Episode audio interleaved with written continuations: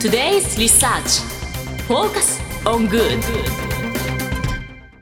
てここからは社会人ならこれだけは押さえておきたいとっておきの情報を教えてもらうコーナー Today's Research Focus on Good です。今日は日本能率協会総合研究所マーケティングデータバンク情報コンサルタントの稲垣翼さんにお越しいただきました。よろしくお願いいたします。稲垣です。よろしくお願いいたします。よろしくお願いいたします。今週のテーマ教えていただけますか？はい、えー、今回は 3D プリンターについてでもなんかちょっとでも、うん今更感若干ありますけど、うん、ね、結構一時何年ぐらい前だろう10年ぐらい前にこうわーって一時流行ったことがあったんですけどまあでも今そもそも 3D プリンター知ってます？石井さん。3D プリンターのあのことは知ってるんですけれども実際にじゃあそれで作ったものは見たことないですねまだ。何ができるのかというのはちょっとまだわからない、ね、そうですね。じゃあちょっとそこからなんか教えてもらってもいいですか、はい、はい、じゃあそもそも 3D プリンターってなんだっていうところなんですけれども、うん、一言で言うとあの3次元のデータをもとに3次元の物体を作る機械を 3D プリンターと言います。大丈夫ですか？わかりましたか？すみません。三次元のデータを持って三次元の物体を作る。例えばあの、はい、まあ一般的にこうまあプリンターって聞くとまあ、何かこう書類かなんかをこうスキャンしてそれをこう紙に印刷して、まあ、2次元のデータをまあ2次元にこう印刷するようなコピーみたいな、そうですね。コピーするのがまあプリンターですけれども、3D プリンターはその元の印刷したいものがもともとこう立体物なんですね。3次元の何か立体を印刷したいと、でそのデータをそのプリンターに読み込ませると樹脂とか金属とか、まあ、原料はいろいろあるんですけれどもこれらをこう、まあ、薄く積み上げていくことで立体を成形していくと、まあ、そういったことができる機械です、うん、すごいわかりやすく言うとフィギュアが作れるって。ああ欲しい。そうフィギュアとか、ね、まあ、そういうものを立体的にまあ作れるっていう。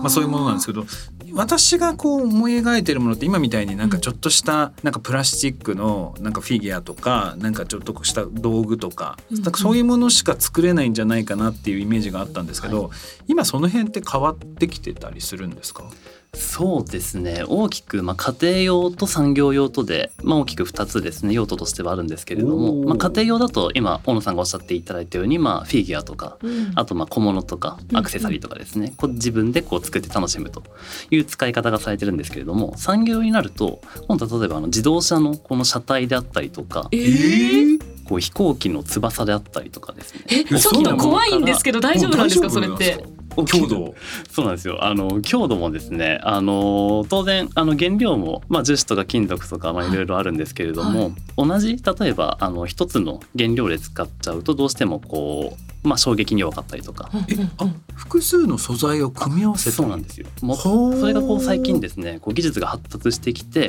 こういろいろな複合材料ですね。あのいろいろなものを組み合わせた材料をベースにこう物体が整形できるようになってきてその強度とか安全性っていったところのリスクがどんどんこう改善されてきていると。えー、すごいです、すごいですよね。飛行機で使われてるって。ねえほ本当に今普通に飛行機で今動いてるやつに使われてるんですか？はいそうですね、あのー、まだまだ完全にこう、うんうん、大幅な普及っていうのに至ってないのでまだまだこう試作段階実験段階っていうところではもちろんあるんですけれども、あのー、まあ、大型機というよりかは、まあ、あの小型機クラスの、あのー、まあ、小さい飛行機とかですね、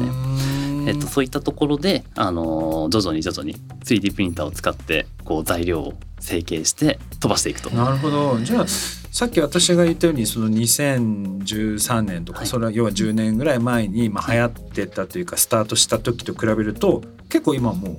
変化してきてるというか進化してきてる。ですね。あの特にここ、まあ、十数年ぐらいですかね。あのかなりあの技術の方が発達してきていて。で参入してくる企業もスタートアップを中心にかなり増えてきているといった現状があります。なんか 3D プリンターって一時期すごい名前を聞いたんですけど久しぶりに今日聞いたなと思って。確かにね。あの前ほどは聞かなくなったかもしれないです。そうですね。それって何か理由はあるんですか？そうですね理由もいくつかあるんですけれども、うん、特にあの 3D プリンターって海外がどうしてもあの普及していて、ね、日本だとあんまり普及していなかったんですね。というのもあの先ほどまあ大野さんおっしゃっていただいたように 3D プリンターで作ったものって本当に安全なのとか大丈夫なのって言ったちょっとどうしてもこう不安ですよね。そういったところがあんまりこう普及の阻害になっていたっていうのもあるんですけれど、あとあれれじゃないですかコンシューマーじゃなくてあの法人の方で需要がこうどんどん増えてきたとかそうですね。3D プリンターを使ってこうものづくりに生かそうっていう企業がどんどん今増えてきているというのも背景そうだから多分スタートの時は我々みたいな一般のとかマニアックな人が「お面白い」ってこう言ったけどそういう人たちが一段落した裏側で多分市場が着々とこう伸びていったビジネスの法人の舞台の方で。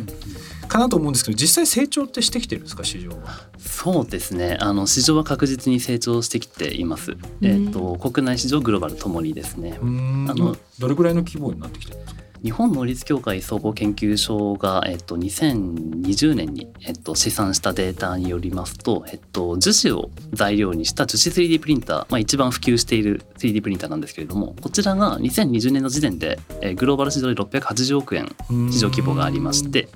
で6年後の26年にはおよそ2倍の1430億円クラスにまで伸びていくという試算がされています。ちなみにそのなんだろう世界市場でいくと、はいどこが結構中心で今この動いてる市場になるんですか？市場の中心はやはり米国アメリカですね。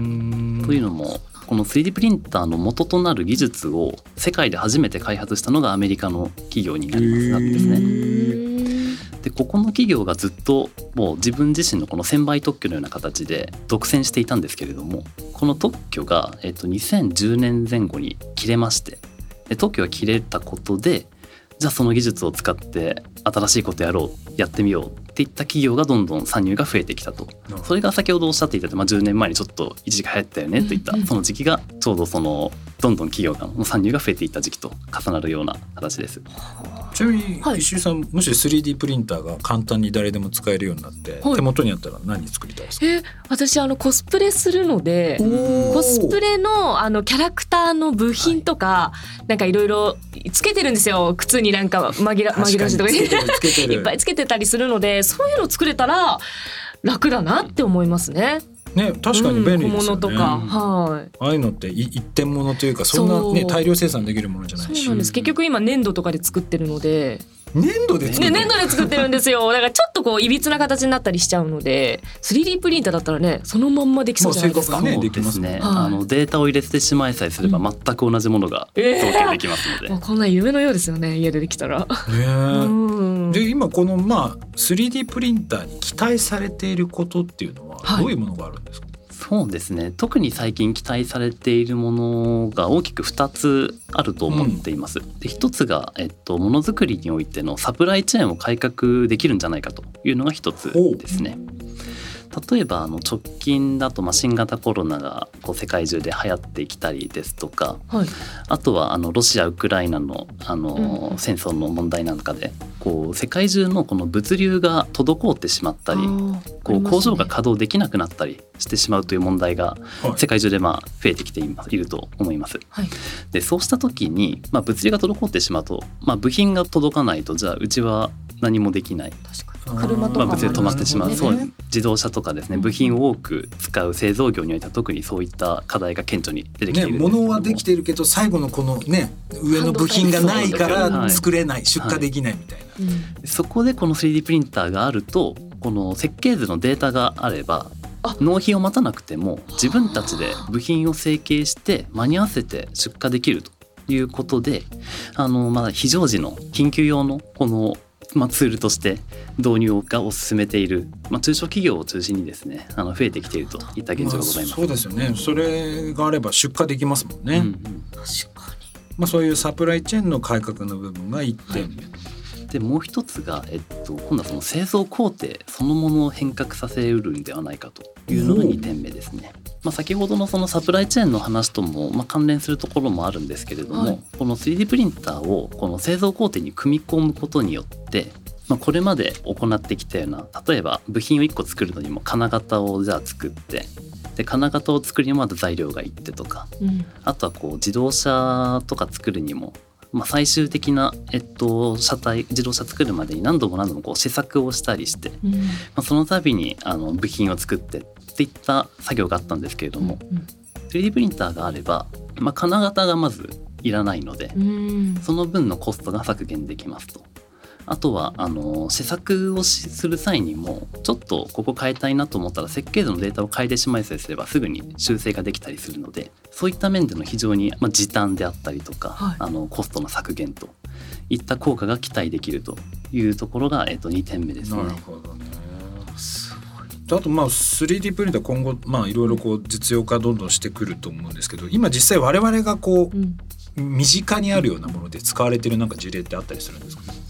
はい。と実用化が進んできているものが大きく2つですね。工業分野と,、えっと、医療分野。医療分野？はい。なんか全然あんまりイメージがないですあでも義足とか。そうです、なるほど、はい、今おっしゃっていただいた義足ですとかあとはこの歯医者さんのこのインプラントとかですね。あインプラント、はい、要はあの、まあ、個人のその、はい、特徴に合わせて作る必要がある素材。インプラントって 3D プリンターで作ってるんですか？ともちろんまだまだあの普及段階にはあるんですけれども活用がかなりこう有望視されている分野としてあのまあ、インプラントとかあと人工骨とかですね。おすごいですね。個人のその生体データ自分たちのこの肉体のデータにこう合わせてあの、まあ、一点物ですよね。あの成形してっていうところで非常にあの活用がだからえ面白い。3D プリンター面白いなと思ったのは本当に使ってる素材を変えることで結構何にでもなる。そうですね、ね、こういう医療とかにも使えればさっきみたいに飛行機とかね自動車の部品にも使えるし、はい、コスプレのね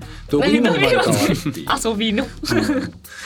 あ、そういう意味では、まあ、新しい使い方もあるのかなと思うんですけど実際今そういうインプラントとか工業以外でなんかどういう新しい使われ方がされ始めているんですか、最近注目されているのが建築分野に 3D プリンターを使おう 3D プリンターでまあ、建物を建てたりとか建材を作ってしまおうと。そういう企業が。家を、はい、そんなことできるんですか？大丈夫ですかそのえめちゃくちゃ時間かかりそうですけどね。どうどうなんだこれがですねあの、まあ、日本のこれは事例なんですけれども、はい、えっと、愛知県のスタートアップセレンディクスというメーカーさんがですね、はい。24時間で家を建てますっていう大々的な 3D プリンターの方が早いんだ。そうなんですよ、えー、3D プリンターを使って24時間で家建てますっていうこう売り出しをしたんですね。でこれがまあ、世界でこれ初めてですね。あの住宅を作って売り出そうっていった事例として世界初なんですけれども、まあ、価格が税込みで330万円。安安い。安いんですよ。と同じぐらいでも本当に大丈夫なんですかその。家として、うん、そうですねあの。家というよりかはかなりあの小型の、まあ、平米でいうとまあ10平米ぐらいのかなり小さいあのものにはなってくるんですけれどもこれをまあ売り出したところですね。確か初回のえっと売り出しが6棟だったんですけども即日完売しましてでまあ1,000件を超える問い合わせが集まってきていると。なるほど。他はなんか家以外は何かあるんですか？はい、家以外だと今度はあの食品を今度は 3D プリンターで作ってしまおうとありますね。いう企業もいます。なんか食品作ってくれるんですよ、うん、えなんかチャーリーとチョコレート工場なああもうなんかそかみたいな感じですね。まあそこまでではないんですけど そうですね原理としてはあのペースト状に加工した食材をこう、まあ、押し出す形であの料理を成形しようとそういった形なんですね。なるほどね。まあでも本当にどんどんどんどん進化してきてるんですね。この 3D プリンターの市場っていうのは。はい、まあそうこう激しくねこう変化しているこの 3D プリンターの市場なんですけれども、そのリスナーの皆さんとかも含めてどうやってそういうのの情報収集したりだとか、それをビジネスにどうこう役立てていけばいいですか、ね？はいそうですね先ほどもちょっとお話しさせていただいたんですけれども 3D プリンターってどうしてもまだまだ海外の方があの市場としては大きいマーケットのまあメインであるというところがあるので海外の業界誌であったりとか業界サイトを定期的にウォッチするというのは非常にあの有効な情報収集の手段だと思います。例えばそうですねあの 3D プリンティングインダストリーとかちょっとこうワードを入れて検索するだけでもかなりたくさんの、えっと、サイトが出てきますのでどれか一つ定期的に見ていくだけでもまあ新しいあこんな使い方が最近されてるんだなとかこんな面白いスタートアップができたんだなとか、うん、そういった情報が得られるかと思います。いやこれから楽しみですね、うん、この 3D ちょっとねこれ絶対やってほしいんですけど英語を恐れないでね。自動翻訳あるから。自動翻訳あるんでね、ぜひそれでちょっと海外の情報をウォッチしていただければなと思います。はい、稲垣さんありがとうございました。ありがとうございました。以上 Today's Research Focus on Good でしたそれではリスナーの皆さんいってらっしゃい。This program was brought to you by 日本能率協会総合研究所。